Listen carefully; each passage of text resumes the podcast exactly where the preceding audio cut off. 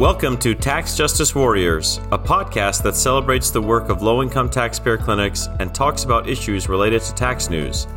I'm your host, Omeed Firouzi, professor of practice and director of the Low Income Taxpayer Clinic at Temple Law School.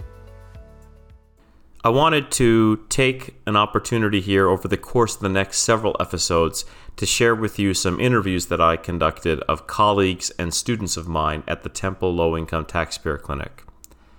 The interviews that I did with colleagues are interviews that I conducted at the annual Low Income Taxpayer Clinic Conference in Washington, D.C. in December 2023 and at the ABA Tax Section Conference in San Francisco in January 2024. To start off in this series, we will be hearing from Rob Nassau, the director of the Syracuse Law Low Income Taxpayer Clinic. Rob, thanks for joining us. Sure, thanks for asking me. So, when did you start uh, teaching the uh, Low Income Taxpayer Clinic? So, I was there from the start, which was the fall of 2002. It was not my idea at all.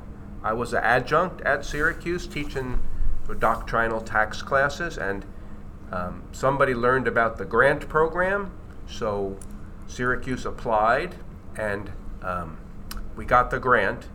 And there was a gentleman, also an adjunct, but he was kind of the driving force, guy named Sherm Levy. He was the driving force behind getting the grant, and he was an alum. And somehow he and I wound up being the directors.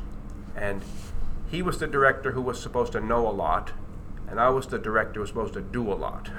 So we were the co directors for a few years, starting in 2002. And then four or five years later, Mr. Levy retired, and then I was the sole director. So I've been the sole director since 2006 or 7. So this is my 22nd year in the clinic. And in the time that you've been in the clinic there for these last 22 years, what are some of the most notable or interesting changes that you've seen versus from when you started? Uh, I know that we had some technological advancements, uh, and of course, we've seen uh, various tax laws passed, but what are some of the kind of big things that you've noticed that, that have been different from when you started? That's a good question. I think the maybe the most useful change since when I started was how it's much easier for clients to find us. Mm-hmm. Um, in 2002, there weren't any stuffer letters that would tell taxpayers if you have a problem, you might want to contact your local LITC. So um, it was hard to find clients. We had to do a lot of mm-hmm. publicity and a lot of reach out, outreach. Um, now it's easier because every client um, gets the stuffer letter saying maybe you want to contact a clinic, and the tax court sends pro se litigants, pro se petitioners to the various clinics. So that's been an improvement. Um, that might be the one off the top of my head I can come up with.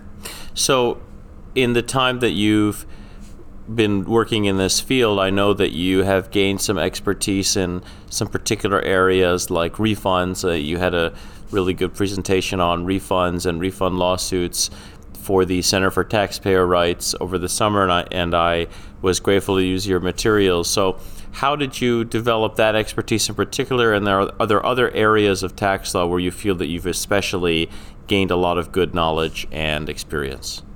Um, so yes, I, I, I do think that the Syracuse Tax Clinic over the years has probably filed more district court and court of federal claims refund suits than maybe any other clinic. Uh, I'm not sure how we started. Uh, I guess I got we had a few clients whose only possible recourse was going to federal district court. So mm-hmm. they missed their tax court deadline and they didn't have the greatest documentation for an audit reconsideration. So the only way for them to get their money would, was to go to district court. So I guess I learned the hoops one had to jump through to get jurisdiction. Mm-hmm. Um, and we've started filing them. Um, we don't file a lot of them, maybe one a year, one mm-hmm. and a half a year. Um, they've always been I think I can think of one instance where it didn't go well. Um, I think we hadn't done our best job of ensuring that we had the whole story before we filed. Uh, but generally speaking, you know, as with tax court, you get a live human assigned to your case, a DOJ attorney, and you know, we've never had a trial in the district court. Um, well, I take it back. We, the the Court of Federal Claims case um, involves the legal issue about personal exemptions for non-resident aliens. So that one we had an oral argument on over the summer and waiting to see what happens with that. How did that go, the oral argument? I thought it went well. My perception is that the judge was not necessarily buying what we were selling, Mm-hmm. um, but I'm curious to see what the opinion says, and um, you know, can always appeal if we don't agree with the judge's reasoning and feel like there's some appealable issues. So this is when you filed in Court of Federal Claims, you said? Right. Okay. Right. Um, so beside refund claims, uh, we've helped, uh, again, consistent with that personal exemption for non-resident aliens, we have a lot of um, farm worker clients. Mhm. So got, gotten pretty knowledgeable about sort of the ITIN process and helping um, farm workers with their issues, um, some identity verification stuff. Lately, we, I've gotten, we've gotten a lot of prisoner um, stimulus payment cases. Um, I feel like the stimulus, the stimulus payment, when you mentioned earlier about, you know, things that you new things over the course of 22 years. I think this, the pandemic was, of course, a unique instance. Um, and then the stimulus payments was a great opportunity to have some sort of interesting legal issues that you know we were all on the you know frontier of. So that was fun. That's well, that's one way to put it, but it definitely involved some new issues. So, in Syracuse, you're up there. I know you're in a high tax state in New York. So, do you ever have cases where you're dealing with state income tax issues where you're trying to help people out and get them into payment plans or other kinds of collection alternatives? So, New York State's not the friendliest state in terms of collection alternatives. Um, so, we haven't had much success there. And, and we did go through an era, we had a few cases where um, we had clients, then the state was trying to take their driver's license. Um, they seem to have stopped doing that as aggressively as they used to. Um, but often the federal matters sort of flop over into being state matters Right. you know, with EITC type issues, um, some income verification issues. Um, got a great prisoner case at the moment. The first prisoner I got um, turned out he got all of his stimulus payments, but all of that money was sent to New York State. Okay, fine. Um, why did it get sent to New York State? Well, apparently he owes money to New York State from 2009, but he's been in prison for 30 years. Oh, wow, okay. So there's some kind of identity theft, identity fraud going on that created this one year of tax liability. The only tax return filed for him ever in New York State with this one year, and it's like pulling teeth to try to get the state to recognize um, that this isn't the guy. Like he's in Right. prison. It's not his return. Yeah. Um, and the state's been sort of hard to deal with. So we just filed last week. We filed um, a refund suit in the Tax Appeals Tribunal of New York State, kind of the tax court version of New York State. So hopefully there we'll get some live humans to talk to who will be reasonable. Right. So Now, in the uh, time that you've been teaching this course, you have, of course, taught probably dozens and dozens of students. And so I really am curious to hear from you as a now that I've just started as a professor, what are some of your tips and suggestions in terms of things you've learned along the way as you've adapted and, and gotten more experience as an instructor? Uh, that's a good question. So,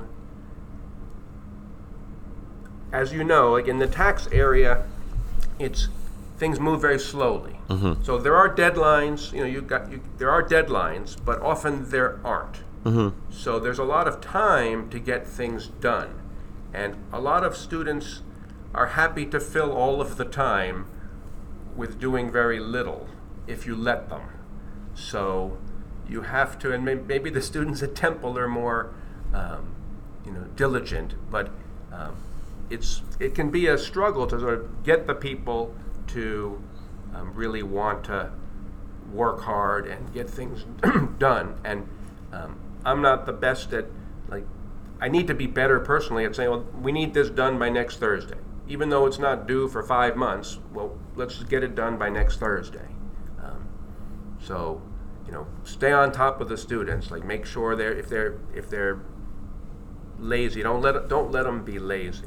That, yeah, that that's that seems like good advice. And and so now when you uh, b- before to kind of go back chronologically here, so before you started at uh, Syracuse Law, were you teaching uh, before that? Were you practicing in tax before you started uh, running the tax clinic there? So I was a tax associate in New York City out of law school for a few years, and then uh, moved from New York City to Rochester, New York, and I was a sort of uh, of counsel tax lawyer to a mid-sized firm there, which was not a full-time proposition because mm-hmm. there was just not a lot of tax work um, to be done, and I kind of fell into adjunct teaching at Syracuse. Um, I had done some adjunct teaching at Yale Law School, and I fell into it at Syracuse um, teaching doctrinal classes, um, and I became kind of the devil they knew. Um, so whenever some new doctrinal class needed to be taught, well, let's have Rob do it. Let's not bother with hiring anybody else. so that worked to my advantage, so that when the tax clinic opportunity came, yeah, Rob's here. He can he can probably help out with that. And again, I know you have millions of people listening to this. I was probably, I was definitely not the best qualified person for the job by any stretch of the imagination. I was marginally qualified. And if they had done some kind of diligent national search for the clinic director, I would never have gotten the job.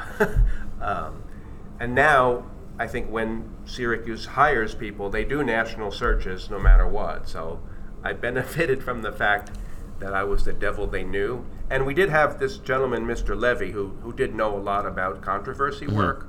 So I learned a lot from him. And again, just doing it, you know, you, you learn a lot, and it's a great experience. But you you were a tax associate before, so you had that tax experience. Right. Not in controversy. I understand. Sort of in transactional, um, transactional, you know, business tax.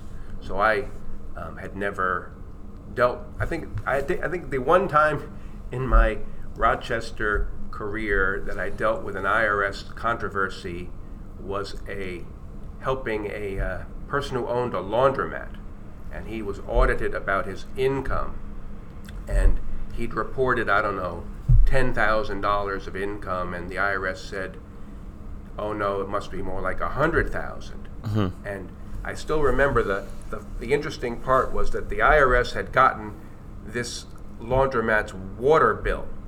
So it knew how many gallons of water had come through this laundromat. So they could extrapolate from the volume of water to how many loads of laundry had been presumably done. I thought it was brilliant. Wow. And you know, their math made it seem like yeah, maybe a guy made a lot more than $10,000. So we were able to reach a settlement somewhere in the middle. That's fascinating. that was my only litigation, tax litigation experience. Now, have you, as a professor, gotten any uh, uh, significant uh, publications done under your belt? Uh, have is there kind of an expectation that you write in at Syracuse Law? No, not if not at my you know, I'm teaching professor. Um, I don't have a scholarship requirement. Um, I do help out with the effectively representing mm-hmm. volume. I've updated that three or four times. Um, I guess the one um, sort of significant scholarship. I did publish something in the Syracuse Law Review about about the change in the regulations for transferring a qualifying child from the custodial parent to the non-custodial parent prior to 2009 um, the non-custodial parent could sometimes use a, a court order to say, hey, the court has said I can take the child, um, but then the regulation said, no, no more court orders. We just want the form 8332. Mm-hmm. I think that's the number. Um, and I thought that was a bad change. So I wrote a law review article about saying that was a bad change. Um, I'm pretty lazy. Like I have ideas. If I if I had to produce some scholarship, mm-hmm. I'm confident I could do it. I have what I think are good ideas that I don't want to tell you because you might steal them. but I've never, I haven't done them yet, most of them, but they're out there. So maybe, you know, I can become a gentleman scholar after retirement. You know, running the, as you know, like running a clinic is a lot of work. Yeah. Like a lot of stress. Um, I teach a doctrinal class. That's not a lot of work or a lot of stress, but it's more work. Um, I guess I don't have the passion for publication that other people might have. Um, it's nice when it's over and you have something in print. Mm-hmm. Do you guys have? Do you have to do it? No, I, I don't have that expectation. I'm not tenure track. Uh, but you know, I've done like you. I've written for effectively representing and for procedurally taxing, right? Uh, among other things here and there like that. Uh, but you know, it's something I'm potentially interested in. So we'll see. But i will definitely read your law review article. I'll look at that and see. Uh, yeah, um, I think I've, I've read that it was it, most law review articles are never cited in a case, mm-hmm. and mine was cited in a tax court opinion. Oh wow! Um, and most law review articles are never cited. Um, I think Michelle Drumbl, who's also a clinic yeah. director, she wrote a book all about tax credits, and I think she put my article in a footnote there. So um, I think the tax the tax court judge who cited my article, he was somebody who was an associate with me a million years ago in, in New York City. So he's kind of an acquaintance. Right. So I think he kind of did that. You know, I don't think it was critical that he cite my article, but he thought, oh, this will be nice for Rob, and it is. Like I, I was able to show my mom and everybody. Um, so, but someday, um, I think in retirement, I'd rather try to write a really good mystery novel than write more like tax scholarship. And I have a good idea for a mystery novel, which I'm also not going to share with you because you'll steal it. but we'll see. Sounds good. Well, Rob, thank you so much all for right, joining us. All right, appreciate nice. it. Thank you. Thank you so much for listening to Tax Justice Warriors. You can visit our website at taxjusticewarriors.com. Please leave us a review wherever you listen to your podcasts. The views expressed on this podcast are not official opinions of the IRS, the Low Income Taxpayer Clinic program, or the employers or people who spoke on this program. Your tax situation is unique, so do not take the statements on this program as legal advice. Consult with your tax professional if you seek specific advice. There are now three things that are certain in life death, taxes, and your subscription to the Tax Justice Warriors podcast.